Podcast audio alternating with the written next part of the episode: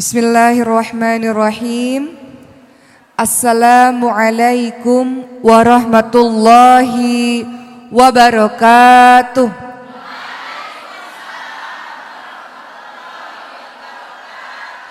Alhamdulillahi rabbil nasta'in ala umurid dunya waddin wassalatu wassalamu ala ashrafil anbiya wal mursalin wa ala alihi wa sahbihi ajma'in. Amma ba'du. Rabbi shrah li sadri wa yassir li amri wahlul uqdatam min lisani yafqahu qawli. Ya Allah lapangkanlah dadaku mudahkanlah urusanku dan lepaskanlah kekakuan dari lidahku supaya mereka mengerti perkataanku. Apa kabar ibu-ibu sekalian? Dari subuh di sini? Masya Allah luar biasa. Seminggu sekali ke sini ya? Masya Allah berkah masjidnya Masya Allah ramai. Tadi saya datang sampai ke basement-basement ramai Masya Allah. Untuk teman-teman yang di basement ngelihat saya di TV aja ya. ya, Masya Allah bahkan ada bapak-bapak pengantar dengan setia para istrinya. Saya lihat juga tadi di depan Masya Allah, Alhamdulillah. Uh, terima kasih ibu-ibu semua sudah hadir di tempat ini. Mudah-mudahan apa yang saya sampaikan bermanfaat untuk kita semua dan kita amalkan dalam kehidupan sehari-hari. Untuk membuat hari ini lebih berkah, boleh tidak kita bersama-sama membaca surah Al-Fatihah, kita bersama-sama membaca surah Al-Ikhlas, Al-Falaq dan An-Nas. Boleh Bu? A'udzu billahi minasyaitonir rajim. Bismillahirrahmanirrahim. Alhamdulillahi Rabbil Alamin Ar-Rahmanir Rahim Maliki Yawmiddin Iyaka na'budu wa iyaka nasta'in اهدنا الصراط المستقيم. صراط الذين أنعمت عليهم غير المغضوب عليهم ولا الضالين.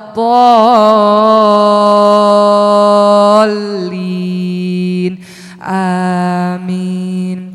بسم الله الرحمن الرحيم. قل هو الله أحد. الله الصمد. لم يلد ولم يولد ولم يكن له كفوا أحد. بسم الله الرحمن الرحيم. قل أعوذ برب الفلق من شر ما خلق ومن شر غاسق إذا وقب ومن شر النفاثات في العقد ومن شر حاسد إذا حسد. بسم الله الرحمن الرحيم. قل أعوذ برب الناس ملك الناس إله الناس من شر الوسواس الخناس الذي يوسوس في صدور الناس من الجنة والناس. Baik, teman-teman sekalian, pada hari ini saya diamanahkan untuk memberikan tausiah mengenai bagaimana menjadi sebaik-baik wanita. Sebaik-baik wanita seperti apa? Pertama yang akan saya bahas adalah memperhatikan hubungannya dengan Allah Subhanahu wa taala, memperhatikan posisinya perannya sebagai seorang istri dan memperhatikan perannya sebagai seorang ibu. Kita mulai dengan peran kita sebagai seorang hamba Allah Subhanahu wa taala, teman-teman sekalian. Allah menciptakan kita, teman-teman sekalian, bukan main-main saja tanpa tujuan yang jelas. Allah ciptakan kita tujuannya adalah sesuai dengan surah Ad-Dariyat ayat 56.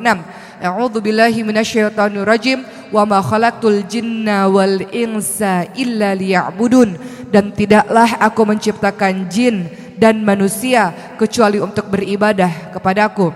Makhluk-makhluk Allah jin dan manusia punya tugas yaitu beribadah kepada Allah, melakukan apa pun yang Allah cintai dan membenci meninggalkan apa pun yang Allah larang. Itulah hakikat dari ibadah teman-teman sekalian. Sehingga kalau kita menyadari bahwa semua dalam kehidupan kita harusnya bernilai ibadah, maka dalam setiap perbuatan kita kita akan mengucapkan awalnya dengan basmalah, bismillahirrahmanirrahim. Karena tidak ada orang yang berbuat maksiat diawali dengan basmalah. Ada nggak ketika mau buat maksiat, basmalah dulu deh biar halal gitu ya. Mau mencuri nih, mau korupsi ngambil bismillah dulu deh biar halal gitu ya atau selingkuh ya. Suami lagi pergi mau pergi sama laki-laki lain. Min zalik. Bismillah dulu deh biar jadi halal. Ada nggak yang kayak gitu? Nggak ada bu ya? Nggak ada. Supaya semua bernilai dengan ibadah di, diawali dengan niat. Innamal a'malu binniat. Sesungguhnya semua bergantung pada niat. Diawali dengan kalimat basmalah. Bismillahirrahmanirrahim. Semoga semua bernilai menjadi ibadah. Ibadah jangan diartikan sempit ibu-ibu sekalian. Ibadah bukan hanya sekedar sholat puasa baca Quran mengaji uh, pergi haji, ibadah juga termasuk semua perbuatan baik yang ibu lakukan yang diridhoi oleh Allah Subhanahu wa taala. Kemudian ibu-ibu sekalian, ketika mengetahui bahwa tujuan kita diciptakan oleh Allah Subhanahu wa taala adalah bagian dari ibadah, maka kita berusaha setiap apa pun yang kita lakukan berusaha agar membuat Allah ridho pada kita. Pertama, kemudian yang kedua, untuk menjadi sebaik-baik wanita memperhatikan, memahami dengan mendalam bahwa Allah menciptakan kita juga sebagai seorang khalifah. Dalam surah Al-Baqarah ayat 30, apa kalimatnya Bu? Coba buka Al-Qur'annya, Al-Baqarah ayat 30. Wa apa tuh? Wa idz qala rabbuka lil malaikatu inni ja'ilun fil ardi khalifah Qalu ataj'alu fiha may yufsidu fiha wa yasfiku dima wa nahnu nusabbihu bihamdika wa nuqaddisu lak. Qala ini a'lamu ma la ta'lamun. Ibu-ibu sekalian bahwa pada saat itu Allah Subhanahu wa taala hendak menjadikan manusia untuk memakmurkan bumi, menjadi seorang khalifah, menjadi seorang pemimpin yang pada saat itu malaikat-malaikat melakukan protes yang sangat besar dengan mengatakan kenapa harus manusia ya Allah? Khawatir manusia nanti akan melakukan kerusakan di muka bumi dan akan melakukan pertumpahan darah saja. Namun Allah lebih mengetahui dibanding dengan para malaikat-malaikat. Allah hendak menjadikan se sebuah ciptaan makhluk yang bernama manusia yang dilengkapi dengan akal, pikiran dan hawa nafsu untuk menjadi wali Allah di muka bumi ini. Harapannya dengan akal pikiran yang dianugerahi oleh Allah kepadanya membuat si manusia ini terus belajar sehingga bisa menjalankan tugasnya menjadi seorang pemimpin yang memakmurkan bumi, mendatangkan kebaikan untuk di muka bumi ini. Jadi tugas kita nggak main-main. Selain untuk beribadah, kita ditugaskan oleh Allah untuk memakmurkan bumi, membawa kebaikan untuk penduduk di bumi ini, teman-teman sekalian. Begitu pula teman-teman sekalian, tugas kita di muka bumi juga bukan main-main. Kalau engkau mengaku hamba Allah, kita sudah diciptakan oleh Allah umat muslim ini sebagai umat terbaik. Makanya ada kalimat kuntum khaira ummah. Kita semua bukan orang biasa-biasa saja. Kita semua diciptakan oleh Allah sebagai umat terbaik. Kalau sudah digelari dengan umat terbaik, maka kita punya tugas berikutnya. Kuntum khaira ummah ukhrijat linnas ta'muruna bil ma'ruf wa tanhauna 'anil munkar. Kamu sekalian adalah umat terbaik yang dilahirkan untuk manusia yang memiliki tugas mengajak orang lain pada kebaikan, mencegah orang lain pada kemungkaran. Itulah kalau kita memahami penciptaan Allah terhadap diri kita, ternyata kita punya tugas yang banyak ibu-ibu sekalian teman-teman sekalian. Maka jangan dikira kita enak saja hidup di muka bumi ini tanpa ada tujuan yang jelas, tanpa ada tugas yang jelas. Tugas kita adalah beribadah, tugas kita menjadi seorang pemimpin yang melakukan kebaikan untuk bumi ini dan kemudian yang ketiga adalah tugas kita sebagai umat terbaik mengajak orang lain pada perkara yang baik-baik, mencegah orang lain pada perkara yang buruk-buruk. Jadi nggak bisa kalau mengaku hambanya Allah kemudian jadi baik sendiri dan tidak peduli dengan orang lain. Nggak bisa kalau mengaku hambanya Allah umatnya Rasulullah melihat kemaksiatan di depan mata kita kita diam saja.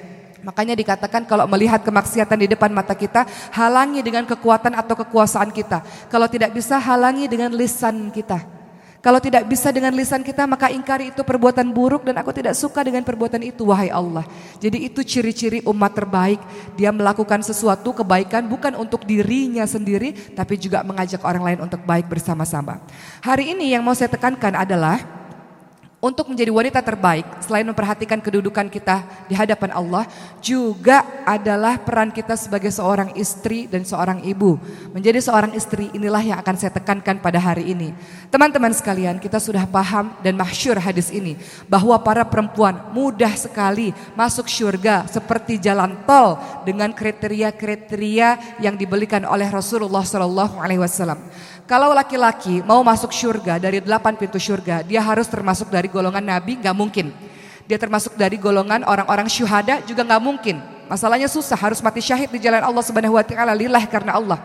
Laki-laki juga kalau ingin masuk surga dari pintu mana saja yang mereka senangi atau masuk pintu-pintu surga dari pintu-pintu tertentu, golongan yang ketiga adalah dia harus menjadi orang-orang yang siddiq, orang-orang yang jujur, Menjadi orang yang siddiq itu tidak mudah. Pernahkah seumur hidup kita jujur dan tidak pernah bohong? Akan sangat sulit. Nabi memiliki atau memberikan gelar kepada para sahabatnya yang jujur. Namun dari semua sahabat hanya satu yang diberikan gelar as-siddiq yaitu Abu Bakar As-Siddiq radhiyallahu anhu. Kemudian untuk bisa masuk pintu surga kalau laki-laki harus dari kalangan orang-orang yang salih. Ini juga butuh perjuangan. Namun perempuan menyenangkan teman-teman sekalian. Perempuan kalau ingin menjadi wanita terbaik di dunia maupun di akhirat, masuk pintu surga dari mana-mana saja. Rasul ingatkan hanya dari beberapa hal saja. Pertama adalah engkau melakukan sholat lima waktu, sholat wajib. Allah tidak sebutkan, Rasul tidak sebutkan sholat-sholat sunnah. Engkau melakukan sholat wajib lima waktu. Kemudian kedua, engkau melakukan puasa di bulan suci Ramadan. Ketiga, engkau taat kepada suamimu dan engkau menjaga kesucian dirimu. Kalau engkau menjaga empat hal ini, silahkan masuk surga dari pintu mana saja yang engkau senangi. Pintu surga ada berapa bu? Ada delapan. Ada pintu surga orang yang sholat, pintu surga orang yang suka berpuasa aroyan, pintu surga orang haji, pintu surga orang yang mudah memaafkan orang lain, menahan amarah dan sebagainya.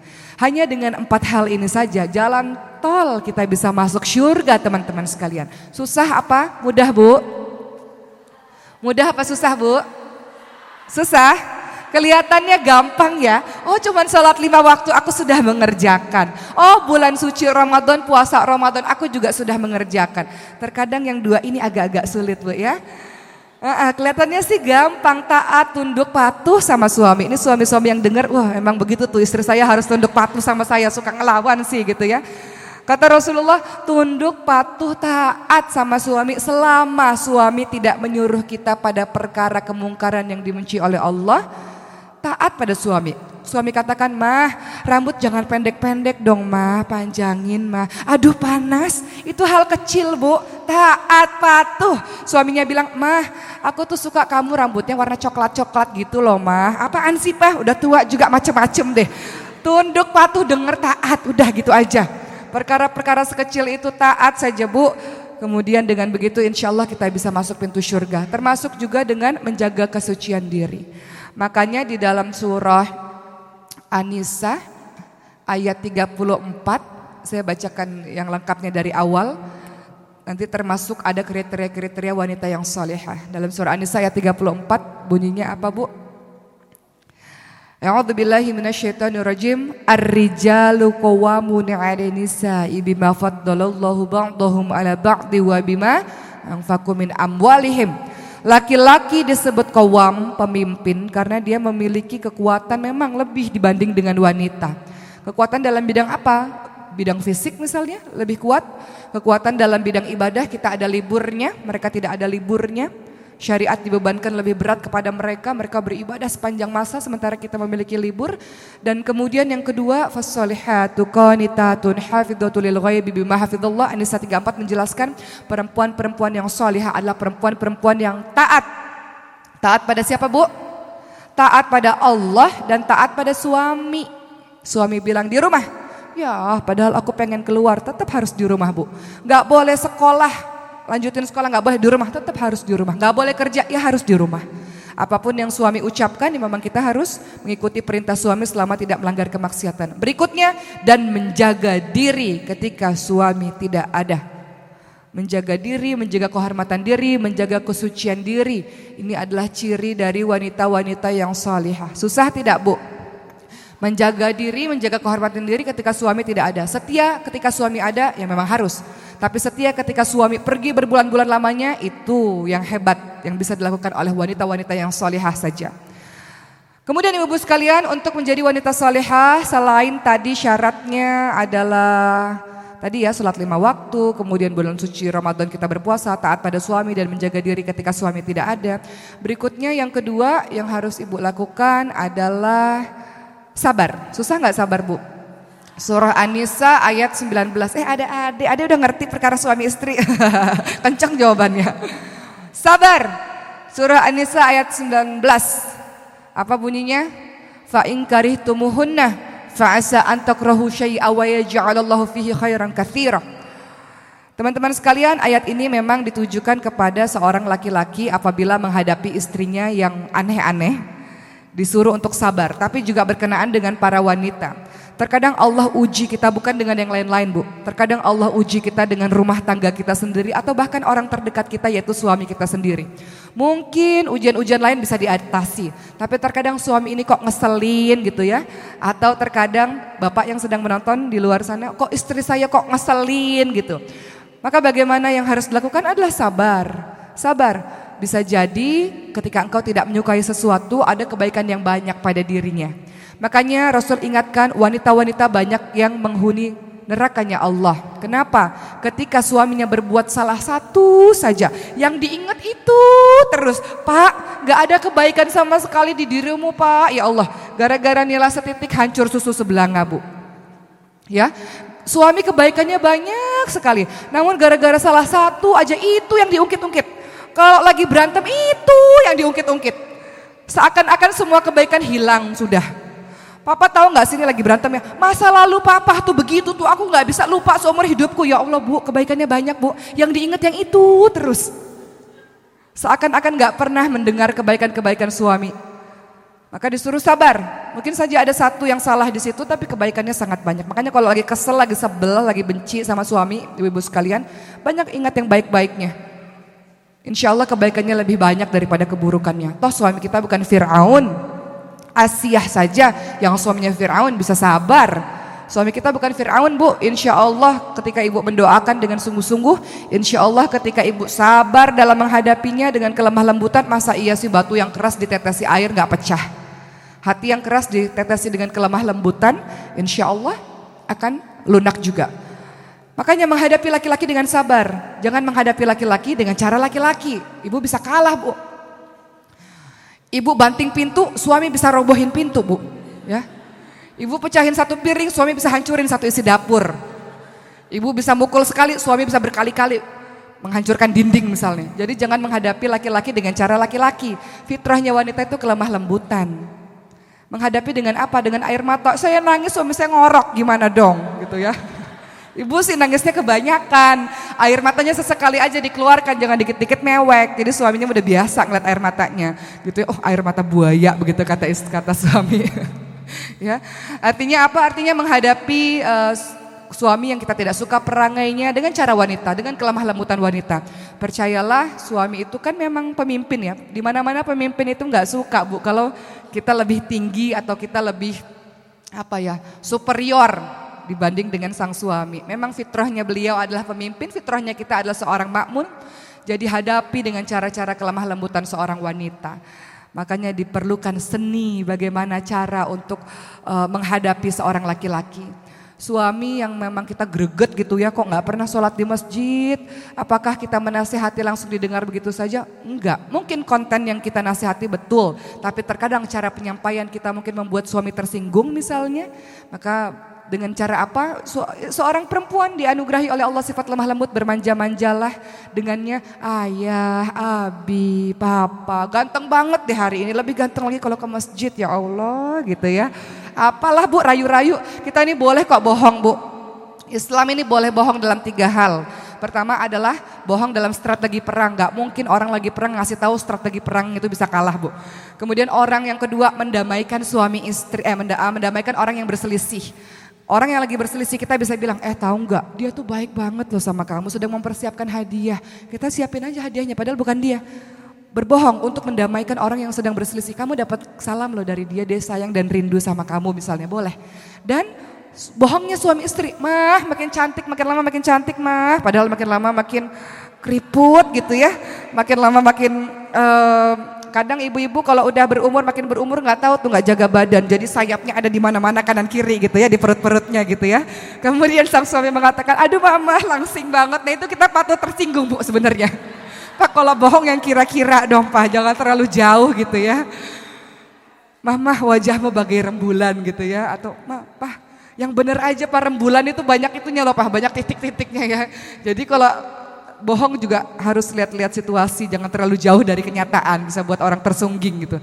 Jadi begitu ibu-ibu sekalian, menghadapi suami yang kita tidak suka perangainya, adalah dengan cara apa? Dengan cara sabar dan kita dianugerahi sifat kelemah lembutan yang kita bisa uh, bermanja-manja dengan kalimat yang lembut kepada suami. Terkadang insya Allah dengan kelemah lembutan suami bisa berubah.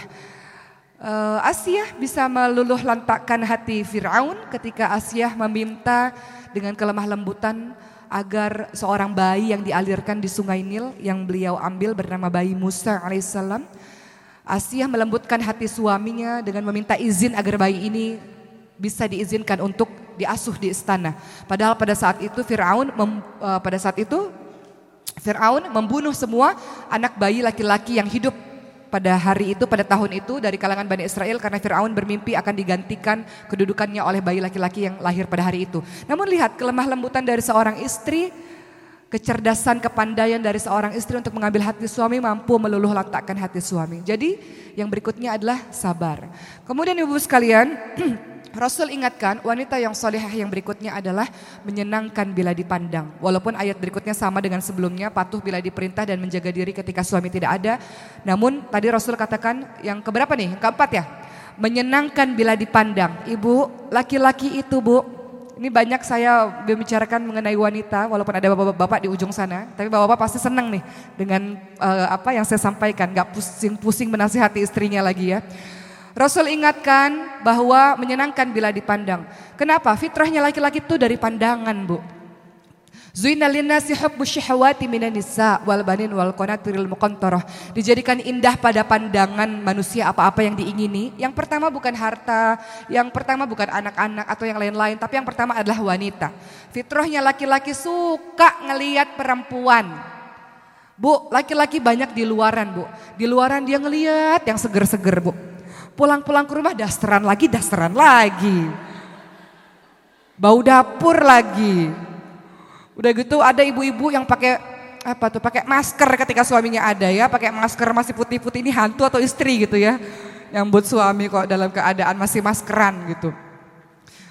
Hati-hati Bu, laki-laki itu harus dijaga pandangan matanya, perutnya, dan di bawah perutnya. Itu yang harus dijaga supaya nggak lari ke mana-mana. Pandangan matanya adalah menyenangkan bila dipandang. Ibu cantik, cantik versi suami ya bu, jangan cantik versi suami orang. Bahaya ini. Kalau menurut ibu, cantik versi ibu adalah yang rambutnya pendek gitu. Kata suami, cantik menurut saya yang kamu rambutnya panjang. Ya ikuti versinya suami ibu-ibu sekalian. Cantik bagi suami, makanya ibu nggak usah nggak usah mm, banyak apa ya banyak bicara. Kalau suami katakan aku suka kamu pakai baju warna merah, udah pakai aja baju warna merah, nggak usah macem-macem. Aduh, papa macem-macem sih permintaannya, udah. Suami tiba-tiba beliin ibu baju tertentu, ya udah pakai aja Kita berusaha untuk menyenangkan di pandangan suami, bukan di pandangan suami orang atau pandangan menurut kita misalnya. Kita menyenangkan pandangan matanya. Bercantik-cantik lah ibu-ibu sekalian. Bukan berarti semakin berumur semakin kita tidak terurus karena merasa ah udah udah laku, udah tua ngapain percantik diri gitu ya. Udah tua, udah nikah, udah laku ngapain sih cantik-cantik gitu. Jangan bu, matanya laki-laki fitrahnya suka lihat pada keindahan. Tanya tuh sama bapak-bapak. Kalau nggak beriman, diplototin tuh orang-orang cantik di jalanan. Namun untungnya suami ibu beriman semuanya. Jadi godel basar astagfirullahalazim. Menundukkan pandangan. Kalau nggak ada rasa takut pada Allah Subhanahu wa taala diplototin tuh wanita-wanita cantik di jalanan sana. Namun karena ingat pesan Allah Subhanahu wa taala dalam surah An-Nur ayat 30, "Qulil mu'minin yaghuddu min absarihim wa yahfadzu furujahum." Katakan pada laki-laki beriman, tundukkan pandangan, jaga kemaluan. Jadi kalau ada wanita-wanita cantik di luar sana, astagfirullahalazim, aku ingat ada istriku di rumah, cepat-cepat pulang ke rumah. Karena apa yang ada di wanita di jalanan itu sama dengan apa yang dimiliki oleh para istrinya di rumah. Jadi kalau laki-laki tergoda di luar, dia akan cepat-cepat pulang ke rumah. Kalau sudah pulang ke rumah, kalau minta kasih bu. Ini ibunya banyak alasan nih. Kasih. Kecuali kalau ada alasan syar'i, sakit, terlalu lelah, betul-betul terlalu lelah ya komunikasikan. Tapi kalau nggak ada alasan syar'i, kenapa mah? Males. Nah ini yang bahaya nih. Masalahnya suaminya baru ngeliat wanita cantik di luar, ibu nggak tahu sih. Makanya cepat-cepat pulang ke rumah. Kalau lagi minta ya cepat dikasih. Bahaya kalau enggak, ya. Ini ngomong-ngomong, ini saya ngomong sama ibu-ibu semua kan ada anak-anak remaja lagi di sini. Bahaya saya ngomong begini. Seminar pranikah lah ya. Begitu ibu-ibu sekalian. Makanya perempuan-perempuan dilaknat oleh Allah Subhanahu wa oleh para malaikat ketika suaminya minta Kemudian tidak ada alasan syar'i, kemudian dia malas-malasan tidak mau melayani suaminya. Hati-hati dengan seperti itu. Menyenangkan pandangan mata. Terkadang ada juga yang sudah cantik tapi tidak menyenangkan pandangan mata. Kenapa? Karena cemberut terus wajahnya ya bu. Ya enggak pak? Yang di ujung sana. Cantik sih cantik. Seksi sih seksi. Tapi nggak pernah ada senyumnya tuh ketika suaminya pulang ke rumah cemberut terus. Yang ada kalau suaminya telat pulang ke rumah, papa sama siapa pergi ke mana, kenapa nggak ngabarin di telepon nggak diangkat-angkat, gimana sih papa? Gitu. Belum apa-apa, belum istirahat, belum apa-apa, langsung beribu kata-kata. Istri atau polisi sih ini gitu ya. Nanyanya banyak bener. Menginterogasi suaminya. Ini nggak menyenangkan pandangan mata bagi suaminya bu. Akhirnya apa nggak betah di rumah para suami-suaminya ini. Nggak betah di rumah, ngapain di rumah? Pulang ke rumah istrinya marah-marah terus. Ngapain di rumah? Pulang ke rumah istrinya bawel terus. Semuanya menjadi tidak menenteramkan hatinya padahal di luaran dia sibuk bekerja dan sangat capek, sangat lelah. Tiba-tiba pulang ke rumah istri bukan menjadi kurota ayun, bukan menjadi penyejuk mata, penyejuk hati bagi suaminya, melainkan bikin hati panas. Nggak betah suaminya, pergi lagi keluar. Hati-hati di luar banyak lagi berkeliaran wanita-wanita yang lebih cantik daripada ibu. Bu. Makanya jangan kegeeran. Ini suami udah pulang ke rumah, udah untung suami pulang ke rumah bu ya, alhamdulillah. Kemudian kita nggak layani dengan baik, nggak betah, keluar lagi dia di rumah. Di luar itu banyak godaan yang sangat dahsyat. Fitrahnya laki-laki suka sama yang indah-indah yaitu perempuan. Jadi hati-hati. Jadi menyenangkan pandangan suami dengan apa? Dengan tampilan yang baik, dengan tubuh yang wangi. Ini suami pulang ke rumah masih bau ketek, cepet mandi bu. Ya, cepet mandi. Tahu suami pulang jam 7 malam misalnya, cepet-cepet mandi, udah berhias. Saya pernah punya teman yang bercerita, ibu saya itu hebat sekali loh Mbak Oki. Kenapa? Setiap hari padahal nggak keluar rumah loh, di rumah. Tiap hari kerjaannya ngerol rambut, udah tua nih bu 70 tahun, 80 tahun. Ngerol rambut, pakai lipstick, pakai make up, rajin banget. Luluran, buat apa? Buat suaminya. Udah tua tapi masih cantik dan wangi. Jadi suaminya senang deket-deketan. Kalau ibu bau ketek, bau mulut, bau badan, bau kaki, gimana suami bisa deket-deketan bu? Jaga penciumannya juga. Mas atau Abi, Papa, suka saya pakai deodoran yang wanginya apa gitu. Suka saya pakai body lotion yang wanginya apa, yang parfum yang wanginya apa gitu. Kalau kata suaminya terserah mama lebih tahu ya udah eksperimen dengan wangi-wangian. Senang tuh suami bu insya Allah ya. Jadi yang berikutnya tadi kalau ingin menjadi wanita yang salihah, istri yang baik, sebaik-baik wanita untuk suami kita adalah menjaga pandangan matanya, hati-hati. Menjaga perutnya juga bu, Makanya ini nasihat juga berharga untuk diri saya yang hari ini cuman bisa masak air ya. Ini nasihat berharga juga ini. Kenapa? Karena seorang istri memang harus menjaga perutnya suami supaya kalau pulang ke rumah, kenapa pulang ke rumah aku rindu masakan istriku? Ada yang dikangenin di rumah, betul Bu? Kemudian istri berikutnya adalah harus jago jadi tukang pijet. Punyalah keahlian jadi tukang pijet, Bu. Suami itu nggak mau kalau misalnya kita tanya-tanya, kita korek-korek informasi dari dia, kadang nggak mau cerita. Tapi kalau lagi dipijet, gimana pak? Keluar tuh kalimat-kalimat yang ingin kita tahu, informasi-informasi yang kita tahu, yang ingin kita tahu dari suami. Memiliki uh, skill selain sebagai tukang masak juga tukang pijet ibu-ibu sekalian. Itu menenteramkan hati suami dan suami ingin sekali pulang ke rumah. Kemudian berikutnya beberapa akhlak yang harus dimiliki juga oleh seorang istri adalah sebagai libas Hunna libasulakum wa antum libasulahun. Kita ini berfungsi sebagai pakaian untuk suami. Pakaian itu fungsinya apa bu? Menutup aurat. Menutup aurat, menutup kekurangan suami. Suatu ketika ada sebuah kisah di Jeddah. Seorang ist suami istri sedang ribut. Sedang ribut, sedang ribut, suaminya kesal. Lalu memukul wajah istrinya. Padahal wahai para laki-laki, Rasul ingatkan untuk para suami, wala tadribul wajah, jangan memukul wajah haram, nggak boleh pukul wajah istri. Ada nggak suaminya yang pukul wajah istri? Jangan diceritakan. Libas, baru saya ngomong nih ya. Libas, menutup aib. Wahai para laki-laki kata Rasulullah, wala tadribul wajah, jangan pukul wajah, wala tukabbi, jangan caci maki istri.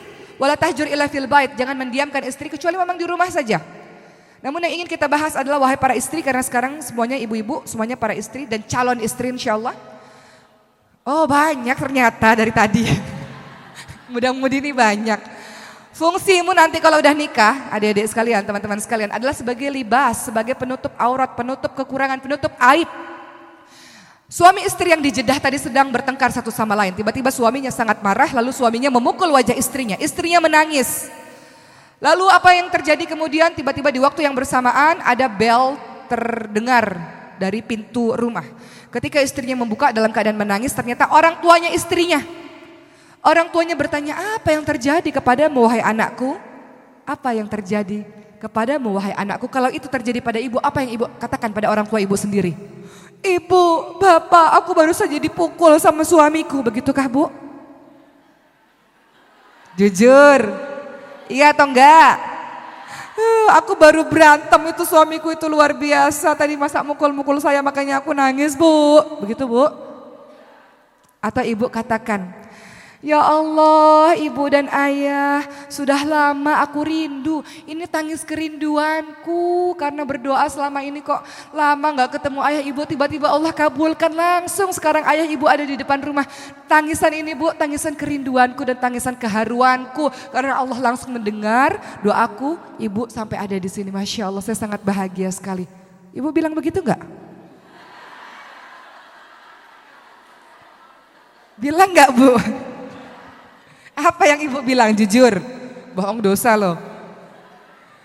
Istri yang solihah ini mengatakan begitu kepada orang tuanya, Bu, aku nangis karena rindu sama ibu sama bapak. Suaminya yang mendengar, Masya Allah, baru dipukul, belum ada berapa detik, Bu. Masih sembab air mata bercucuran.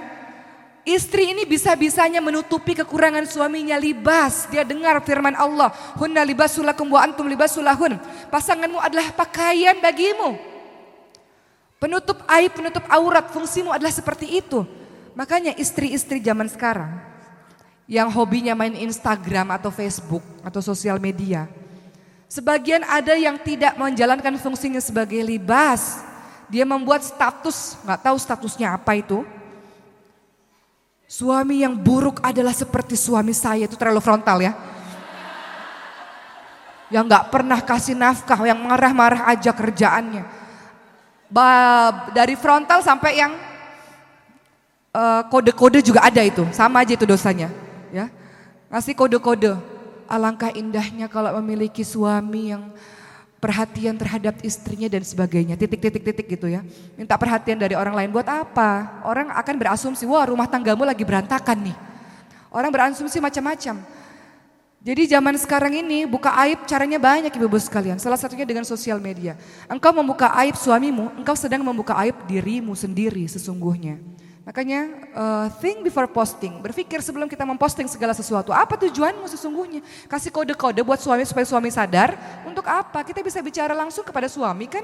Atau kita bisa minta orang yang bijak untuk menasihati suami kan? Gak harus dengan cara sosial media yang satu dunia itu bisa tahu bu. Sekali kita posting itu jejak digitalnya gak akan pernah dihapus. Itu masih ada terus seumur hidup. Kita sudah membuka aib dari suami. Makanya di zamannya Nabi Ismail alaihissalam Nabi Ibrahim apa yang dilakukan oleh beliau? Nabi Ibrahim datang ke rumahnya anaknya Nabi Ismail. Nabi Ismail sedang pergi. Istrinya Nabi Ismail nggak tahu kalau itu ayahnya suaminya, kalau itu mertuanya, kalau itu Nabi Ibrahim. Maka ketika Nabi Ibrahim bertanya, bagaimana keadaan suamimu? Istrinya ini mengatakan, hidup kami susah. Suami saya itu kurang ajar sekali. Wah, kehidupan kami buruk, kehidupan kami nggak bahagia. Maka apa kata Nabi Ibrahim alaihissalam? Katakan kepada Ismail suamimu, kalau suamimu sudah pulang ke rumah, cepat-cepat ganti pagar pintu rumahmu cepat-cepat ganti pagarnya. Gak boleh dipertahankan. Maka ketika Nabi Ismail pulang, maka Nabi Ismail paham ketika istrinya mengatakan tadi ada bapak tua yang datang ke rumah. Kata bapak tua itu ganti pintu, ganti pagar. Sadarlah Nabi Ismail perempuan ini harus cepat-cepat diganti. Ganti. Perempuan yang gak bisa menjadi libas, gak bisa jadi pakaian, yang membuka aib suaminya, yang mulutnya sumpah serapah gak bisa dijaga, suka menggunjing suaminya sendiri, ganti. Begitu pesan Nabi Ibrahim alaihissalam, ceraikan istri yang seperti ini.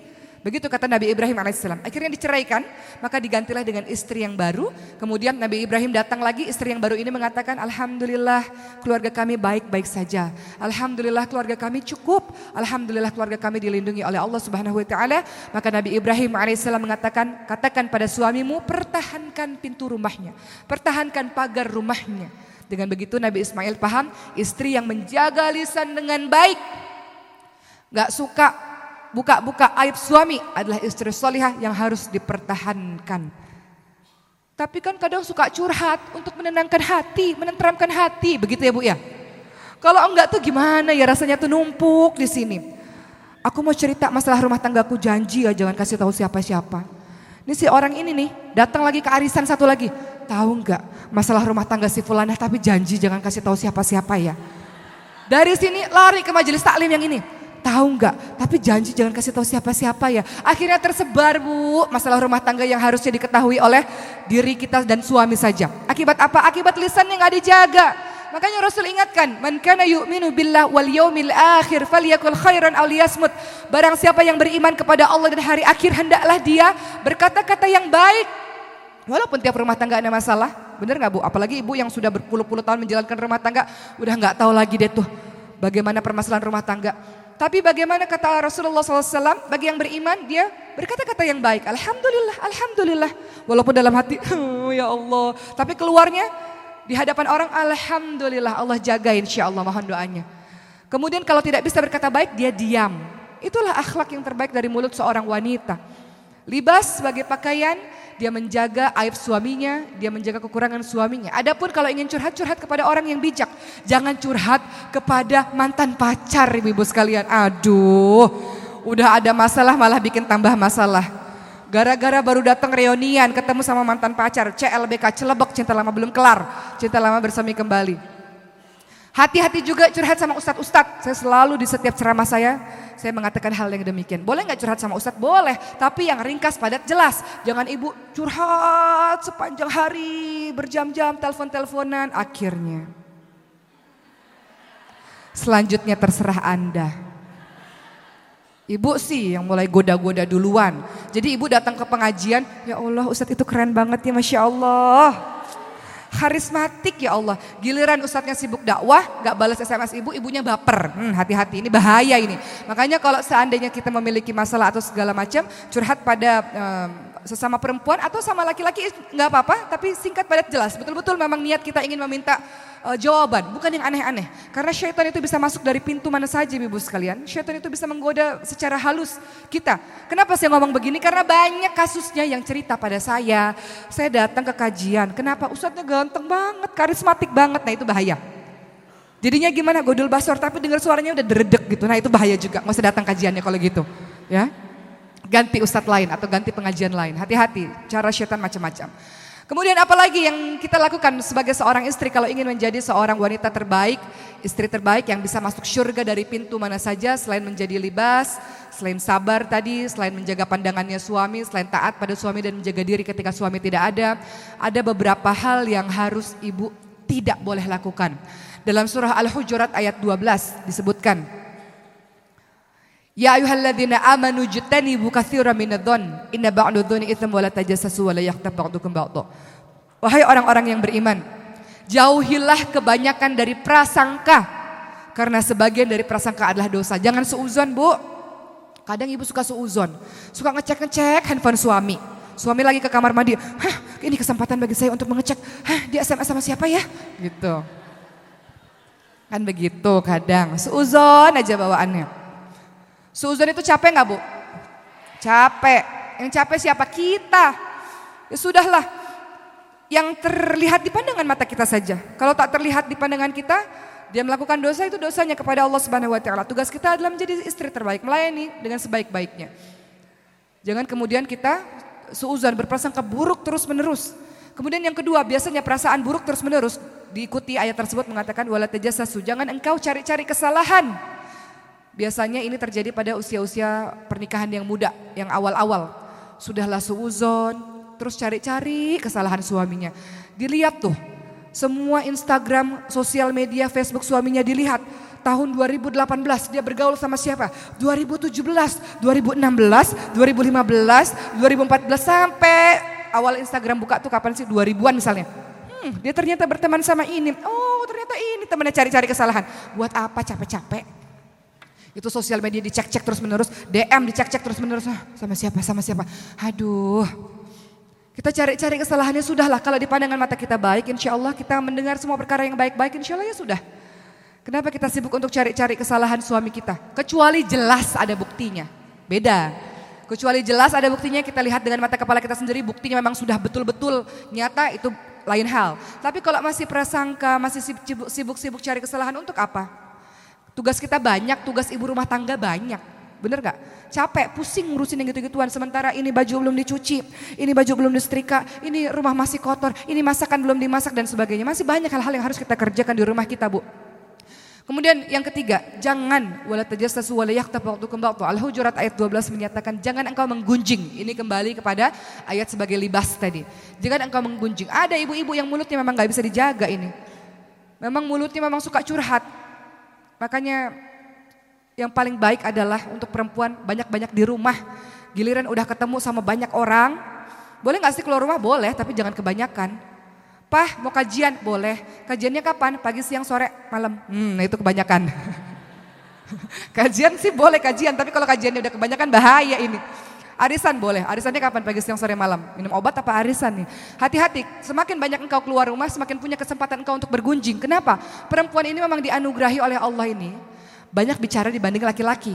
Sehari ibu mengeluarkan 20 ribu kalimat, kata. Laki-laki mengeluarkan sehari 7 ribu kata. Makanya jangan heran ibu SMS panjang-panjang, suami cuma bilang, oka. Iye. Bahkan iya aja nggak lengkap ya, iye gitu. Atau sip, SIP, atau cuma tanda jempol gitu. Ibu SMS panjang-panjang jawabannya begitu, memang begitu fitrahnya.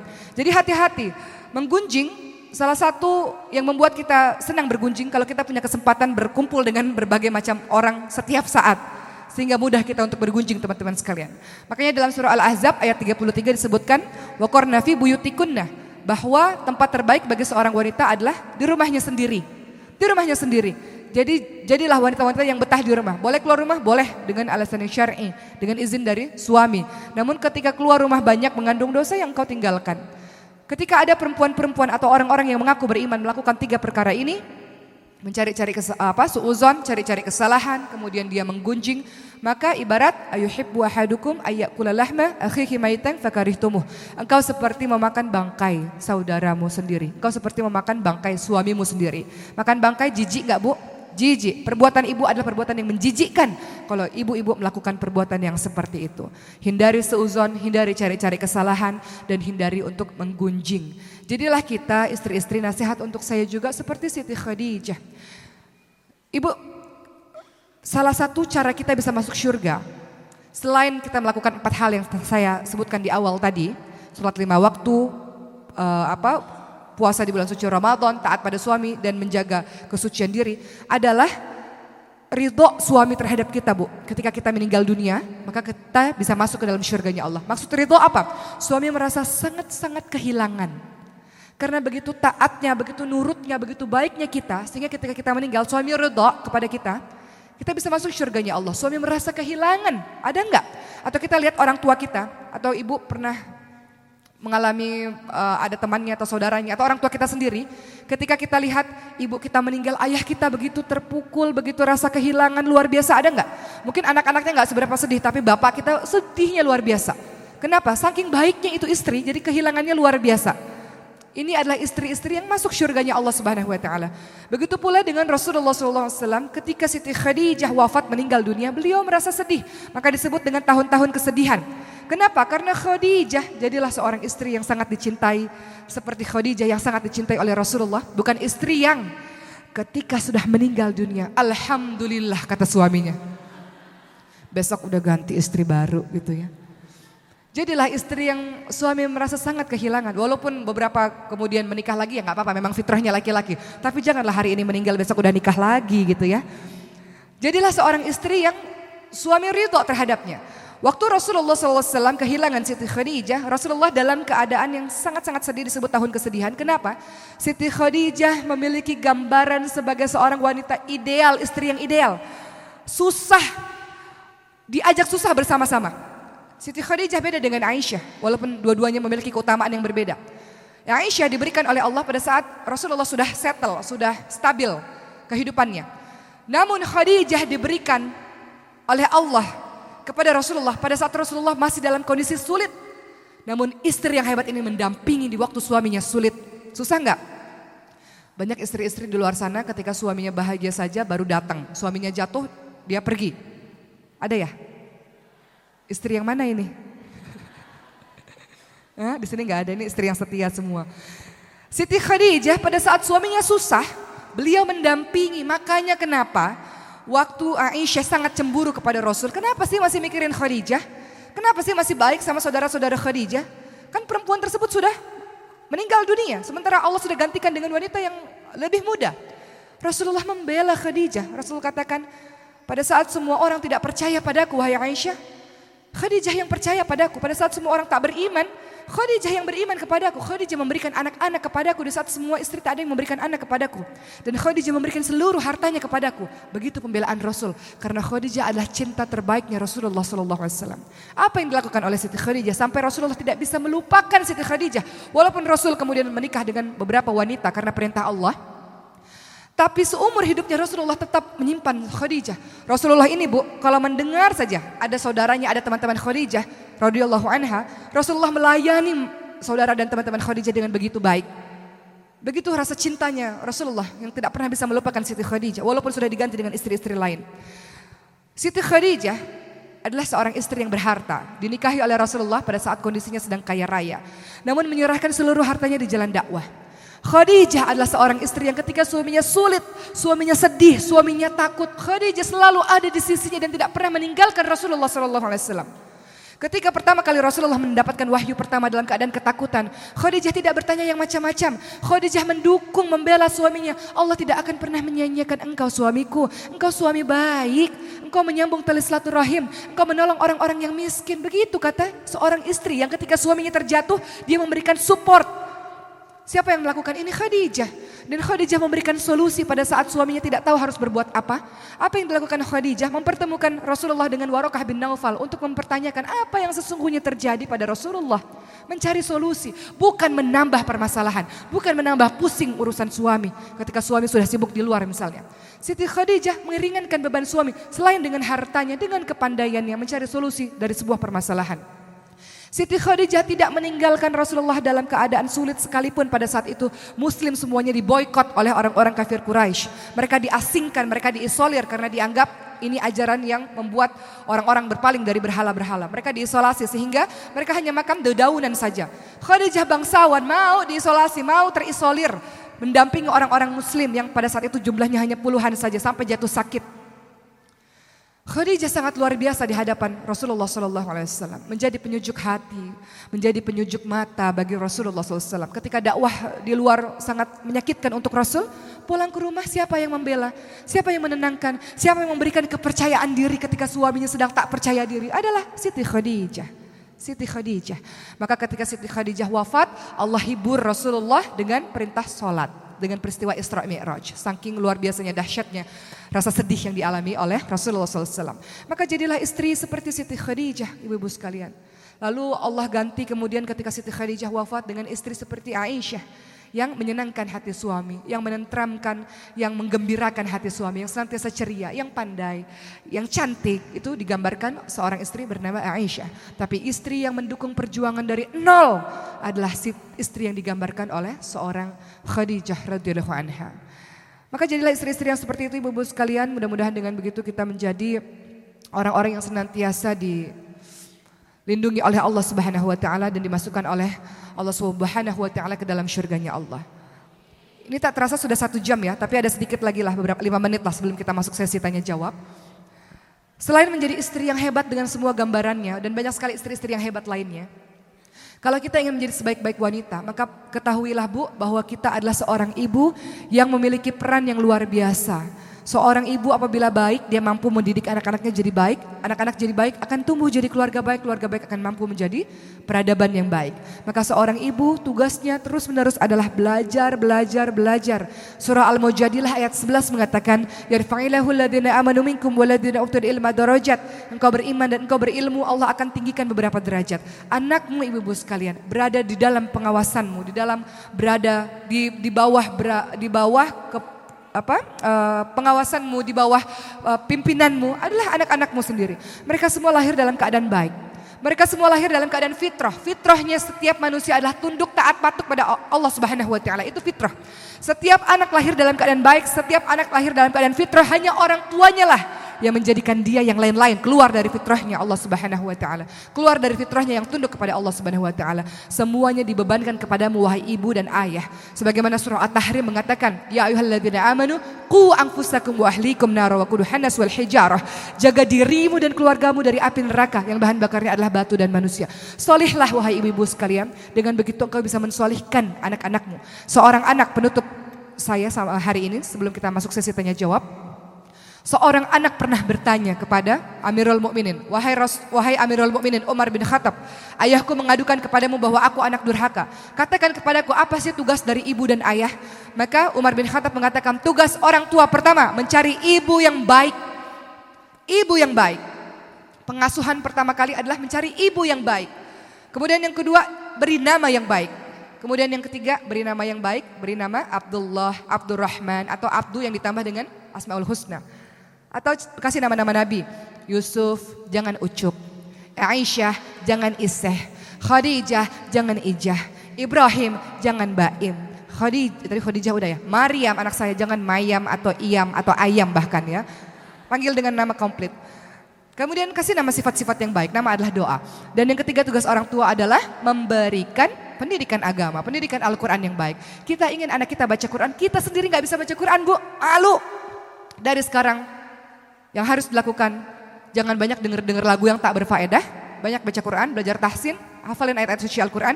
Karena kedudukanmu di hari akhir nanti tergantung dari ayat mana yang kau baca. Seberapa banyak ayat yang kau baca. Kata Allah, naik, bacalah dengan tartil. Akhir kedudukanmu di surga tertinggi nanti sesuai dengan berapa banyak ayat yang engkau hafalkan semasa di dunia. Bukan seberapa banyak lagu-lagu yang engkau hafalkan di dunia. Di surga kita nggak konser bu. Di surga tergantung dengan ayat-ayat yang kita hafalkan di dunia. Baik, Alhamdulillah sudah selesai satu jam saya memberikan materi kepada ibu-ibu sekalian. Selanjutnya silakan uh, sesi tanya jawab boleh. Silakan. Tiga pertanyaan. Baik, sahabat muslimah yang dirahmati Allah. Berhubung Ustazah Oki uh, sudah memberikan tausiahnya, uh, boleh uh, di, ada akan dilanjutkan dengan sesi tanya jawab kepada sahabat muslimah yang hendak bertanya. Sementara untuk masing-masing lantai kami persilakan satu-satu ya. Dimulai dari lantai tiga, silakan untuk eh, teman-teman uh, panitia.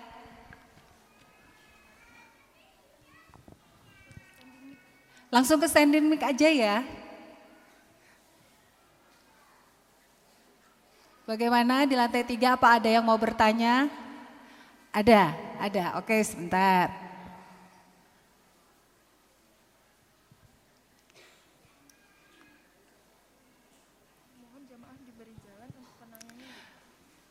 Kepada para sahabat muslimah yang akan bertanya tolong diberikan jalan. Iya terima kasih.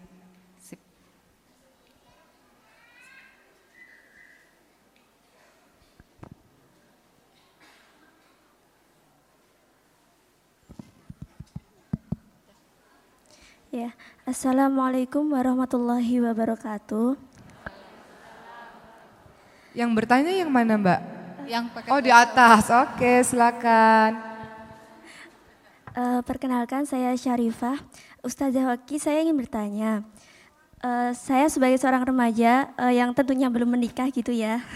Uh, bagaimana menyikapi uh, dari seorang Ustazah Waki sendiri gitu apakah kita sebagai akhwat kan dahulu itu uh, lebih lebih sering berdiam diri gitu di dalam rumah. Nah, sedangkan sekarang kan ilmu pengetahuan kan harus dikejar gitu biar bisa mengimbangi perkembangan zaman juga. Nah, berarti dengan cara itu kita bisa menambah kajian-kajian dan sekarang sudah banyak kajian-kajian yang tidak online. Jadi memang membutuhkan waktu dan tempat untuk bertatap muka langsung. Nah, dengan hal tersebut apakah cocok jika sistem kita untuk menimba ilmu itu dikada, uh, dikat, dapat dikatakan tidak apa ya tidak sesuai dengan zaman Nabi dahulu begitu dan yang kedua bagaimana cara kami untuk menjaga agar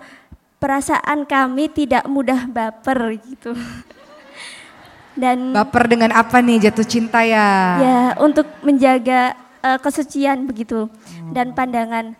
Terus ya. bagaimana juga batasan-batasan apakah kita itu seberapa jauh kita bisa menjaga batasan-batasan tersebut uh, sesuai dengan yang seharusnya wanita lakukan begitu. Ya, sekian. Terima kasih. Wassalamualaikum warahmatullahi wabarakatuh. Ya. Ah, Berhubung pertanyaannya diborong semua di lantai tiga, untuk penanya berikutnya hanya ada satu di lantai dua. Silakan. Hanya ada di belakang. Ya. Sudah duluan. Ya, assalamualaikum warahmatullahi wabarakatuh. Waalaikumsalam warahmatullahi wabarakatuh. Terima kasih Umi, Umi Oki Setiadewi, saya bisa bicara di sini. Saya Nama saya Linda dari Jalan Magelang kilometer 10. Ya. Uh, pertanyaan saya begini. Uh, kita kan harus uh, mengikuti dari suami bagaimana suami menuruti semuanya aturan ataupun petuah dari suami jadi kita jadi pedoman. Tapi bagaimana kalau kita mendidik anak tapi tidak seiring sejalan dengan pemikiran suami, suaminya kurang memberi dukungan kita dalam mendidik anak. Tapi suami sepertinya tidak tidak seiring sejalan, bahkan boleh dikata mendekati kurang peduli begitu. Boleh. Mana saya mohon minta boleh dikasih contoh spesifik Bu, misalnya ibu ingin apa, suami ingin apa gitu. Ya. Sepertinya saya mengajak anak-anak saya untuk uh, ikut ikut tausiah ataupun mengaji. Tapi kalau suami saya tidak apa-apa, nanti juga sadar sendiri dirinya juga bisa menjalankan sendiri. Kalau kan tapi kan kalau pemikiran saya kalau kita tidak memberi dukungan, tidak memberi nasihat, tidak memberi ajakan-ajakan gitu kan belum tentu kan anak bisa seperti itu. Jadi saya mohon dari Umi Oki bisa memberi wejangannya, mungkin saya bisa dapat yang terbaik. Terima kasih Umi Oki. Assalamualaikum warahmatullahi wabarakatuh. Assalamualaikum warahmatullahi wabarakatuh. Silakan Ustazah. Baik, sebelum saya menjawab Ibu-ibu sekalian mohon izin ada 100 buku saya di depan masjid yang sudah saya tanda tangani. Buku tersebut berjudul Sebentang Kearifan dari Barat yang saya tulis tahun 2017, tahun lalu. Saya menulis bagaimana keadaan Islam dan Muslim di negara-negara minoritas Islam, yaitu di Spanyol, Jerman, dan Australia. Di mana saya berkesempatan ke sana untuk melihat keadaan langsung di sana, khususnya di Spanyol. Royalti buku tersebut diberikan untuk pembangunan masjid di Sevilla, Spanyol. Ada apa dengan Spanyol? Spanyol dahulu namanya adalah Andalusia. Islam pernah berjaya 8 abad 800 tahun di sana, peradaban sangat hebat, sangat canggih, lahir ilmuwan eh, ilmuwan-ilmuwan yang sangat luar biasa dari Andalusia. Namun ternyata Allah gilirkan kejayaan itu karena orang-orang tidak lagi berpegang teguh kepada Al-Quran dan As-Sunnah. Tidak lagi mendengar kalimat Allah Subhanahu Wa Taala dan tidak lagi mencontoh perbuatan Rasulullah SAW. Dan orang-orang saling berebut kekuasaan satu sama lain. Sehingga pada saat itu orang-orang Islam harus terbunuh atau terusir dari Andalusia. Dari Spanyol. Sehingga Islam lenyap sama sekali tidak ada bersisa satupun di sana selama 500 tahun. Lalu di tahun 900, 1970-an Islam kembali ada lagi karena ada orang-orang yang datang kemudian menjadi mu'alaf di Eropa sampailah hari ini. Namun ada sebuah kota namanya Sevilla, mereka tidak punya masjid, jumlah mereka 100 ribu orang teman-teman sekalian. Namun setiap seminggu sekali di masjid yang kecil, mereka katakan masjid padahal itu musola bagi saya, kecil sekali. Setiap seminggu sekali pasti ada orang yang mengucapkan dua kalimat syahadat. Kok bisa? Kok bisa di saat mereka nggak punya masjid, di saat uh, belajar agama susah kok bisa? Kenapa? Karena pemberitaan media di luar sana Islam adalah buruk, Islam teroris, Islam pembunuh dan sebagainya. Itu membuat orang penasaran, benar tidak Islam itu seperti itu? Mereka belajar dan ketika mereka belajar mendalami Islam, bahkan banyak mualaf yang lebih pandai daripada Islamnya kita teman-teman sekalian. Yang dari lahir turun temurun Islam ini terkadang kita bahkan sholat nggak ngerti itu apa bacaannya. Bener nggak? Nanti dites deh, ngerti nggak bacaan sholat? Kemudian uh, akhirnya mereka mengucapkan dua kalimat syahadat. Banyak mu'alaf-mu'alaf di sana. Uh, itulah yang saya tulis dalam buku itu, menyadarkan kepada kita semua. Mereka mengatakan, oke katakan pada orang Indonesia, beruntung sekali mereka orang Indonesia, 200 juta jiwa lebih kita ini mayoritas muslim di dunia adalah Indonesia. Masjid berapa meter ada masjid? Dikit-dikit dengar uh, lantunan ayat suci Al-Quran, dikit-dikit uh, dengar azan. Tidak seperti mereka. Katakan pada mereka beruntung sekali orang-orang Islam di Indonesia yang bisa belajar dengan mudah agama Islam. Namun mereka harus susah payah untuk untuk uh, mempelajari agama Islam. Uh, sebelum saya lanjutkan lagi, tadi saya katakan saya mau ngetes ibu-ibu sekalian hal yang paling sederhana saja. Kalau kita nggak tahu artinya, maka betullah kita harusnya kita malu. Kita tinggal di Indonesia, namun kita tidak paham dengan bacaan yang sudah berpuluh-puluh tahun mungkin kita ucapkan. Ketika kita sholat, ketika kita duduk, kita membaca apa Bu? Rabbighfirli warhamni wajaburni warfa'ni warzuqni wahdini wa'afini wa'fu'ani. Apa artinya? Rabbighfirli, ya Allah, ampuni saya. Rabbighfirli warhamni, sayangi saya. Wajaburni, Rabbighfirli warhamni wajaburni, tutupi ayat kekurangan saya. Warfa'ni, tingkatkan derajat saya. Warzuqni berikan rezeki kepada saya. Wahdini berikan saya petunjuk. Wa'afini berikan kesehatan. Wa'fu anni maafkan saya. Apakah ada di antara kita yang bahkan bacaan ini saja kita tidak paham artinya? Kalau ada, sedihlah kita pada diri kita sendiri. Sudah berapa ribu, berapa juta, berapa miliar mungkin kita ucapkan kalimat itu, namun kita nggak tahu apa maknanya. Bagaimana kita bisa merubah akhlak kita sedangkan dikatakan inna sholat tanha anil fahsya'i wal munkar. Salat mencegah perbuatan keji dan perbuatan mungkar. Sementara kita nggak ngerti apa yang kita ucapkan dalam sholat kita. Maka belajarlah dari orang-orang di sana, muslim di negara minoritas, mereka menjadi mu'alaf karena mereka belajar. Iqra bismi rabbikal ladzi khalaq dan seterusnya. Mereka belajar, mereka mencari tahu, mereka meneliti agama ini sehingga keyakinan mereka kokoh, akidah mereka kokoh, bukan Islam yang turun menurun saja.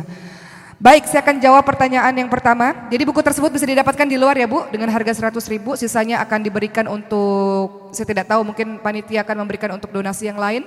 Tapi penjualan buku itu royaltinya untuk pembangunan masjid. Pertanyaan yang pertama tadi mengenai uh, berkenaan dengan ayat Al-Ahzab ayat 33 wa qarnafi buyutikunna bahwa perempuan memang paling baik ada di rumah. Bagaimana dengan zaman sekarang yang kadang kalau kajian nggak cukup dengan online harus bertatap muka. Saya katakan tadi perempuan boleh keluar rumah boleh.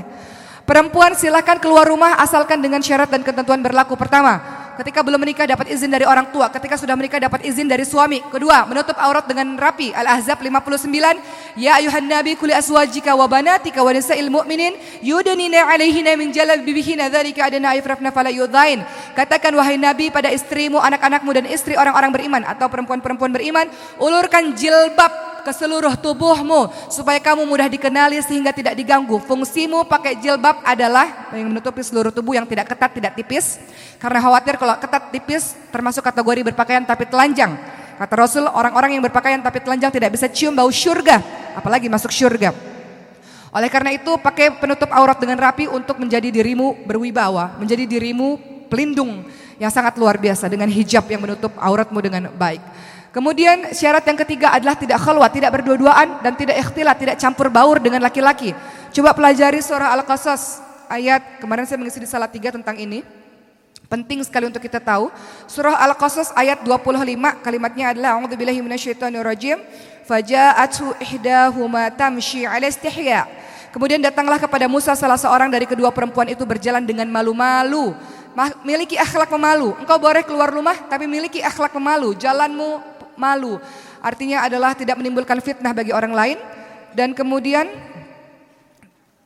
kalimat ini dilanjutkan dengan qalat inna abi yad'uka liyajziyaka ajra ma saqaita lana dan seterusnya. Artinya adalah sesungguhnya ayahku mengundangmu untuk memberi balasan sebagai imbalan atas kebaikanmu memberi minum ternak kepada kami. Singkat padat jelas. Perempuan bicara kepada laki-laki mahram yang bukan laki-laki yang bukan mahramnya, laki-laki ajnabi, laki-laki asing, singkat, padat, jelas, tidak menye-menye. Itu adalah hmm, hmm. kalau Ricis langsung hmm, gitu ya, dia suka begitu. suka di komediin. Udahlah, kalau kita masalah sama laki-laki asing, kalau sama suami bolehlah kita apa? Memang harus, bukan boleh ya, memang harus kita luar biasa gitu. Tapi kalau sama laki-laki asing, laki-laki yang bukan mahram kita, Engkau berkegiatan di luar rumah, bicara boleh, boleh, berteman boleh, boleh, bersahabat boleh, boleh, tapi bicaramu adalah singkat padat jelas sesuai keperluan. Seperti dengan kalimat yang diucapkan di surah Al-Qasas ayat 25 tadi, anak-anaknya Nabi Syuaib alaihissalam ketika dibantu oleh Nabi Musa. Jadi ceritanya begini, Nabi Musa keluar dari uh, Mesir karena diusir oleh dikejar-kejar oleh Firaun. Nabi Musa tinggal di Madian dan melihat ada dua perempuan yang ngantri dari tadi nggak ngambil air. Karena orang-orang cowok-cowok laki-laki lagi ngambil air di sumur. Eh, untuk ternak mereka. Perempuan ini nggak mau ikhtilat, nggak mau campur baur dengan laki-laki. Maka Nabi Musa tolong perempuan tersebut. Maka tolong perempuan tersebut setelah ditolong mengatakan, wahai uh, Musa, ayahku mengundangmu untuk datang ke rumah karena engkau telah berbuat baik. Lihat kalimatnya, kalimat yang singkat padat jelas dan seperlunya saja. Perempuan boleh keluar rumah asalkan uh, memiliki akhlak pemalu, kemudian tidak keluar dan tidak berdua-duaan dan kemudian tentu saja menghindari diri dari fitnah, silahkan saja engkau uh, boleh keluar rumah dengan syarat seperti itu. Tapi tadi saya katakan uh, frekuensinya adalah uh, memang kita pergi keluar rumah dengan alasan yang syar'i. Jadi kita pergi ke rumah untuk sebuah pergi keluar rumah untuk sebuah keperluan. Kalau sudah selesai keperluan itu cepat pulang-pulang ke rumah. Saat ini saya pergi di sini, apakah saya pergi begitu saja? Tidak. Ada Maryam, ada ada suami yang senantiasa mendampingi dakwah ini sehingga pergi uh, yang saya jalani ini adalah dengan mahram dan insya Allah lebih selamat lah insya Allah. Kemudian berikutnya, jadi boleh ya keluar rumah dengan alasan-alasan yang tadi. Perempuan boleh keluar rumah dengan syarat dan ketentuan berlaku. Begitu kata Ustadz Abdul Somad, syarat dan ketentuan berlaku. Bagaimana menjaga kesucian diri biar nggak baper? Anak-anak muda sering dikasih ujian sama Allah jatuh cinta. Betul nggak? Kan banyak ya anak muda di sini ya? Pernah suka sama orang? Ya Allah, susah banget sih rasanya jatuh cinta gitu ya sedih. Kenapa sih Allah kasih jatuh cinta ya Allah susah, tau nggak? Jatuh cinta susah nggak? Susah, ribet, pusing gitu ya. Dulu waktu sama saya zaman SMA kan pernah suka juga sama orang. Bilang sama Allah, ya Allah kenapa sih harus suka sama dia ya Allah? Masalahnya kan Allah yang memberikan rasa suka ya. Kenapa sih Allah? Namun kita harus pandai-pandai dalam mengelolanya teman-teman sekalian. Bagaimana cara nggak baper? Nggak usah kepo. Nggak usah kepo, udah itu aja. Kalimatnya itu aja, nggak usah kepo. Maksudnya apa? Kalau kita suka, kita itu kepo. Pengen tahu rumah, lewat rumahnya aja udah dredek hati kita, ya enggak? Baru lewat rumahnya. Lihat pagar rumahnya aja udah deg-degan. Apalagi lihat orangnya. Udah nggak usah cari tahu. Nggak usah cari tahu dia lagi di mana kegiatannya apa. Nggak usah stalking, stalking. Lihat Instagramnya udah nggak usah follow follow. Nggak follow kok, tapi stalking, lihat-lihat gitu nggak perlu. Ibarat tanaman, semakin dikasih air, dikasih pupuk, tumbuh subur. Begitu pula dengan rasa cinta, engkau pupuk, engkau bina itu ya semakin subur. Tapi kalau engkau diamkan saja, sibukkan dengan perkara-perkara baik. Kalau engkau sudah sibuk dengan perkara-perkara baik, nggak ada waktu lagi untuk memikirkan perkara-perkara yang seperti itu. Ya selentingan adalah, aduh rasa cinta, rasa rindu. Tapi karena kita udah sibuk, udah capek mikirin kesibukan kita yang baik. Maka masa muda ini uh, pada saat fisikmu masih kuat, nanti kalau engkau sudah berumur, pasti engkau menyesal kalau masa mudamu tak engkau lakukan dengan baik. Betul nggak ibu-ibu yang sudah berumur? Kata ibu-ibu yang sudah berumur, kenapa dulu waktu muda nggak belajar agama ya sejak kecil? Kenapa dulu waktu muda nggak ngafalin Quran ya? Kalau sekarang ngafalin Quran kok kayaknya susah gitu. Surah Yasin itu kok, ah Yasin udah hafal ya. Surah apa nih? Surah apa? Surah Al-Falak. Al-Falak bisa sayang.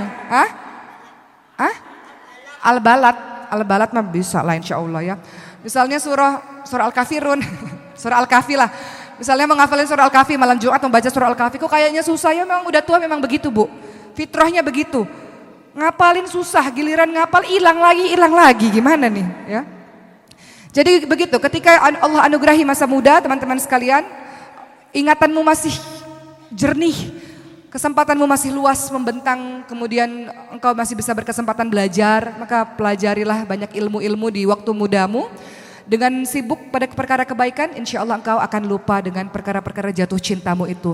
Teman-teman sekalian, saya selalu mengatakan dan kita sudah tahu tentang ini. Allah sudah takdirkan jodoh kita 50 ribu tahun sebelum kita diciptakan. Mau engkau pacaran setahun, dua tahun, 10 tahun, 15 tahun, 20 tahun. Kalau Allah tak takdirkan, engkau tak akan pernah bisa bersama. Betul nggak? Yang ada ngapain sih aktivitas pacaran di dalamnya? Gak ngapa-ngapain kok, aku kan pacaran syar'i. Pacaran syar'i itu apa? Abi, Umi, udah begitu. Panggil-panggil Abi Umi, Abi Umi. Kok lebih ngalah-ngalahin daripada yang udah nikah. Pacaran syar'i apa? Selamat berbuka puasa ya wahai calon imamku. Selamat tahajud ya, jangan lupa sholat di masjidnya. Lebih-lebih dari suami istri ngingetinnya. Ini kan dakwah, dakwah begitu. Modus itu ya. Kemudian dikatakan Kan kata Rasulullah kalau kita cinta sama seseorang kita harus ucapkan. Aku mencintaimu karena Allah wahai akhi. Salah. Perempuan mengucapkan cinta pada perempuan. Laki-laki mengucapkan cinta pada laki-laki. Itu maksud Rasulullah. Bukan laki-laki pada perempuan, perempuan pada laki-laki. Ini kok dalil dijadikan perkara yang haram dijadikan halal halal gara-gara dalil tersebut tidak. Jadi hati-hati teman-teman sekalian. Jadi cara supaya nggak baper, udah nggak usah stalking stalking, nggak usah kepo, nggak usah mau tahu urusan orang kita sibuk dengan prestasi diri kita sendiri, ya. Gitu caranya. Kemudian selanjutnya pertanyaan yang berikutnya, menjaga batasan pergaulan laki-laki dan perempuan. Uh, apa batasan-batasannya? Batasan-batasannya Allah katakan di dalam Al-Quran wala takrobuz zina innahu kana Jangan dekati zina. Zina sebuah perbuatan yang buruk, sebuah jalan sebuah perbuatan keji dan sebuah jalan yang buruk. Itu batasannya. Jangan dekati zina. Apa sih maksud dekati zina? Dekati zina, engkau memandang seseorang yang bukan mahrammu mendekati zina. Engkau memegang seseorang yang bukan mahrammu mendekati zina. Engkau berpikir, engkau membayangkan laki-laki yang bukan mahrammu engkau mendekati zina. Engkau melangkahkan kaki di tempat yang diharamkan oleh Allah itu mendekati zina. Itu semuanya mendekati zina. Allah larang itu. Allah katakan jangan mendekati zina, bukan jangan berzina. Karena semua itu akan menuju kepada nanti ujungnya adalah zina. Tapi sebelum berzina pasti engkau akan melakukan step by step ini. Maka hindarkan dirimu dari step by step ini. Tutup semua aksesnya. Berteman, bergaul seperti biasa, sewajarnya saja, namun tidak lebih daripada itu teman-teman sekalian. Ketika engkau sibuk dengan prestasi, ketika engkau sibuk dengan belajar, engkau masih gadis, me time, waktumu untuk belajar banyak. Nanti kalau sudah berkeluarga, punya suami, punya anak. Waktu kita terbagi teman-teman sekalian. Kita nggak punya keleluasaan belajar seperti ketika kita masih muda ini. Maka teman-teman yang masih muda eh, banyak-banyak belajar. Jangan ketika baru keluar dari gedung seminar pranikah langsung pengen nikah. Tanpa ada persiapan apa pun. Kayak saya dulu, Pah, Oki mau nikah umur 20 tahun. Sama siapa? Gak tahu, pokoknya mau nikah aja. Gara-gara saya suka jelas ngelihat teman-teman saya dipegang tangannya, dibelai rambutnya, dijemput ketika kuliah. Enak banget malam minggu pergi, malam tahun baru pergi. Sementara saya nonton sendiri di kos-kosan nonton Harry Potter jam 12 malam sendirian, krik-krik gitu ya. Enak banget punya pacar kayaknya pada waktu itu. Tapi kan saya nggak mau pacaran, jadi saya pengen nikah pada saat itu. Tapi papa saya mengatakan, sama siapa? Nggak tahu, siapa aja lah yang datang, terima aja, pengen nikah gitu. Gak bisa gitu teman-teman sekalian. Ternyata menikah itu perkara tanggung jawab. Bukan perkara hanya disayang, dibelai, ada yang jemput, bukan. Artinya engkau harus menambah tanggung jawab dan itu berat. Jadi kalau teman-teman yang mau nikah, persiapkan dulu bekalnya. Seperti engkau menuju ke medan perang, persiapkan dulu alat peperangannya supaya engkau tidak kalah dalam medan peperangan. Ketika engkau menikah, sulit perjalanan yang akan kau lalui, persiapkan dulu modalnya, yaitu dari sekarang di masa muda banyak-banyak belajar cara menjadi istri yang baik, jadi ibu yang baik, baca Quran, hafalkan Quran. Begitulah modal yang baik untuk menuju ke bahtera rumah tangga. Nanti kalau sudah siap menikah, kalau belum siap banyak-banyak berprestasi. Insya Allah nanti dikejar. Kalau sudah jadi perempuan berprestasi, perempuan solihah menjaga kesucian diri, engkau akan dikejar tenang saja teman-teman sekalian ya. Berikutnya pertanyaan terakhir. Sampai jam 8.30. Oke. Pertanyaan berikutnya. Uh, suami tidak sejalan dalam pendidikan agama kepada anak. Tetap bagaimana apa pun hukumnya tetap kembali lagi bahwa setiap suami tetap kita harus taat patuh pada suami selama suami tidak menyuruh pada kemaksiatan. Selama suami tidak melanggar perintah Allah tetap harus taat dan tunduk patuh pada suami. Ini mudah-mudahan uh, yang dilakukan pertama tentu saja doa dan usaha harus dijalankan secara beriringan. Banyak-banyak berdoa Ibu Siapa yang bisa merubah hati suami kita adalah Allah Subhanahu wa taala. Allah Maha pemilik hati dari setiap makhluknya.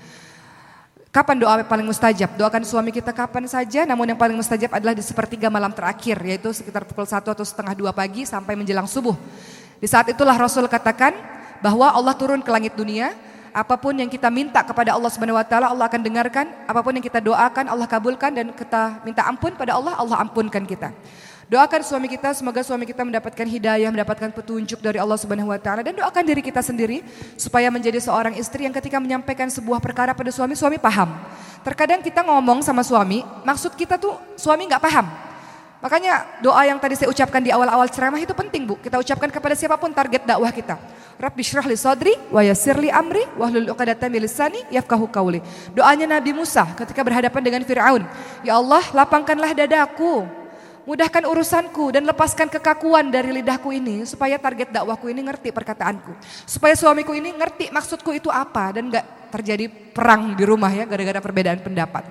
Jadi ketika ibu sudah dekat kepada Allah, doa terus menerus, ibu minta kekuatan pada Allah agar lisan ibu dipahami oleh suami, dan kembali lagi kepada hukum asal bahwa berlemah lembutlah terhadap uh, suami. Gak ada suami yang suka diajak berdebat oleh istrinya. Apalagi dalam agama kita tidak diajarkan istri lebih tinggi suara, suaranya daripada suami. Gak boleh istri tinggi suaranya daripada suami. Jadi dengan kelemah lembutan, dengan diskusi yang baik, dakwah itu ada adab-adabnya ibu-ibu sekalian. Terkadang kita dakwah pada orang lain lebih mudah. Dakwah pada keluarga sendiri lebih sulit. Namun dakwah itu ada adab-adabnya. Apa adabnya? Salah satunya adalah fikuli makol makom fikuli makom makol. Di setiap tempat ada pembicaraannya. Lihat kondisi, lihat situasi. Kira-kira suami lagi panas, suami lagi capek, nggak mungkin kita ajak berdiskusi tentang sebuah perkara. Namun ketika ibu sudah melayani suami dengan baik, perutnya udah kenyang, keadaan hatinya udah tenang, baru diucapkan kalimat-kalimat uh, yang sekiranya bisa diajak berdiskusi. Jadi tadi kalimatnya di setiap tempat ada perkataan, di setiap perkataan ada tempatnya. Pandai-pandailah seorang istri mencari waktu yang tepat untuk membicarakan pola pendidikan terbaik untuk anak misalnya. Kemudian uh, tadi saya katakan dengan lemah lembut. Dalilnya adalah fabima rahmati minallahi lintalahum walau kunta faddan ghalidhal qalbi lam fattu min hawlik. Sebab rahmat Allah kamu berkasih sayang berlemah lembut dengan sesama manusia. Kalau kamu kasar dan keras, orang-orang akan menjauh daripadamu. Jadi kita diminta untuk Eh, berlemah lembut kepada siapa pun, apalagi kepada suami kita sendiri. Dan kemudian biasanya laki-laki memerlukan bukti, perlu bukti. Maka buktikan dari ibu sendiri terlebih dahulu. Dengan ibu belajar agama, akhlak ibu lebih baik, lebih lembut, lebih santun pada suami. Sehingga suami pun akan merasa kalau anak saya belajar agama, dia pasti akan lebih santun, lebih lembut, prestasi akademiknya lebih naik, seperti itu. Maka buktikan dari diri ibu diri sendiri terlebih dahulu. Sehingga suami percaya kalau orang sudah menuju kepada agama, dia akan lebih baik insya Allah. Uh, begitulah terkadang nasihat untuk diri saya pribadi, dua orang dari latar belakang yang berbeda, background yang berbeda, mungkin pendidikan berbeda, pergaulan yang berbeda, kadang memang agak sulit untuk disatukan, tapi itulah perjuangan kita ibu-ibu sekalian. Kadang Allah diuji, kadang kita semua diuji dari ekonomi, kadang diuji dengan sakit, kadang diuji dengan uh, anak-anak kita sendiri. Makanya dalam Al-Quran posisi anak ada empat. Ada dia sebagai penyejuk hati, ada dia sebagai perhiasan, dalam surah At-Taghabun 14-15 dia sebagai ujian atau fitnah. Begitu pula dengan suami-suami kita. Kadang suami kita uh, baik, kadang suami kita menjadi dalam tanda kutip musuh yang tidak sependapat dengan kita. Maka kita minta sama Allah agar kita memiliki kekuatan untuk bisa berdiskusi dengan baik kepadanya. Atau kalau memang kita tidak bisa, tadi saya katakan panggil orang yang bijak. Panggil orang yang dihormati olehnya untuk memberikan nasihat padanya. Nggak usah susah-susah di dalam pengajian, ibu bisikkan kepada ustadznya misalnya, atau ibu beri pesan kepada ustadznya, Ustadz, saya mau nasihatin suami saya Ustadz, tapi lewat mulut Ustadz ya, begini Ustadz, tentang pertanyaannya begini, bagaimana cara suami yang tidak mendukung anak-anaknya untuk belajar agama, itu ya Ustadz, nanti Ustadz jawab pertanyaan itu ya, secara tidak langsung Ustadznya sedang menasihati suami ibu sendiri. Jadi begitu ada banyak cara dalam berdakwah teman-teman sekalian, yang perlu dalam berdakwah adalah sabar. Nabi Nuh alaihissalam berdakwah 950 tahun, banyak banget itu. Berdakwahnya sangat panjang. Sabar, hanya beberapa orang saja dengan hewan-hewan yang pada akhirnya uh, menaiki kapalnya Nabi Nuh alaihissalam. Begitu pula dengan kita, sabar dalam dakwah uh, tidak bisa merubah seseorang instan begitu saja, tapi kalau Allah sudah berkehendak, kun fayakun, jadi maka jadilah dia. Bisa saja hari ini suami kita menentang, besok kalau Allah rubah hatinya, dengan mudah dia bisa mengizinkan anak-anak kita untuk belajar agama. Belajar agama bisa di rumah ibu-ibu sekalian, panggil guru ke rumah, uh, ajak berdiskusi dengan anak-anak kita, insya Allah anak-anak kita menunjukkan akhlak yang baik, Bapak pun akan senang. Begitu ya Bu, uh, mohon maaf kalau ada beberapa jawaban yang kurang memuaskan, tapi saya berharap apa yang saya sampaikan pada hari ini bisa bermanfaat. Doakan saya, karena saya akan meneruskan perjalanan menuju ke Klaten. Jadi ini safari dakwah yang menuju ke daerah-daerah Jawa. Uh, sebelum kita mengakhiri perjumpaan kita kali ini, alangkah baiknya kalau kita tutup dengan doa. Boleh kita berdoa bersama-sama? Kita tundukkan kepala kita Ibu dan kita angkat tangan kita. أستغفر الله العظيم. أستغفر الله العظيم. أستغفر الله العظيم. أستغفر الله العظيم. أستغفر الله العظيم. أستغفر الله العظيم. أعوذ بالله من الشيطان الرجيم. بسم الله الرحمن الرحيم. حمد الشاكرين. حمد الناعمين. حمدا يوافي نعمه ويكافئ مزيده.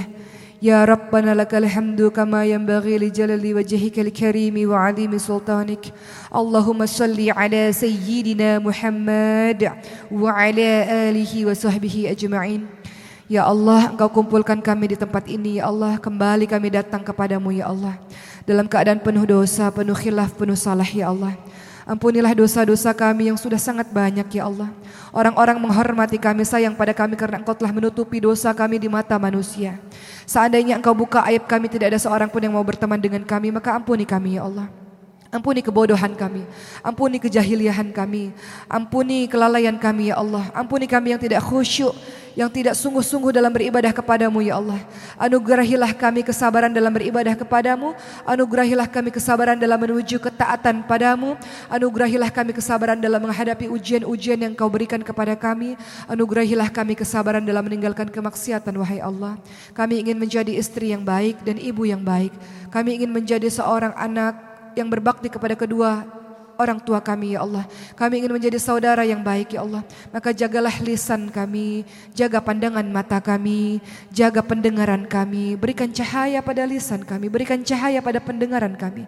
Berikan cahaya pada pandangan mata kami, berikan cahaya pada hati kami sehingga hati kami selalu berisi yang baik-baik saja ya Allah. Bersihkan hati kami di antara semua penyakit-penyakit hati yang menggerogoti diri ini ya Allah. Ya Allah, kami ingin jadi orang baik, Engkau yang maha membolak-balikkan hati. Ya muqallibal qulub, tsabbit qalbi ala dinik. Namun kami mohon padamu untuk menetapkan hati kami atas ketaatan padamu. Rabbana la tuzigh qulubana ba'da idh hadaitana wa hab lana min ladunka rahmah innaka antal wahhab.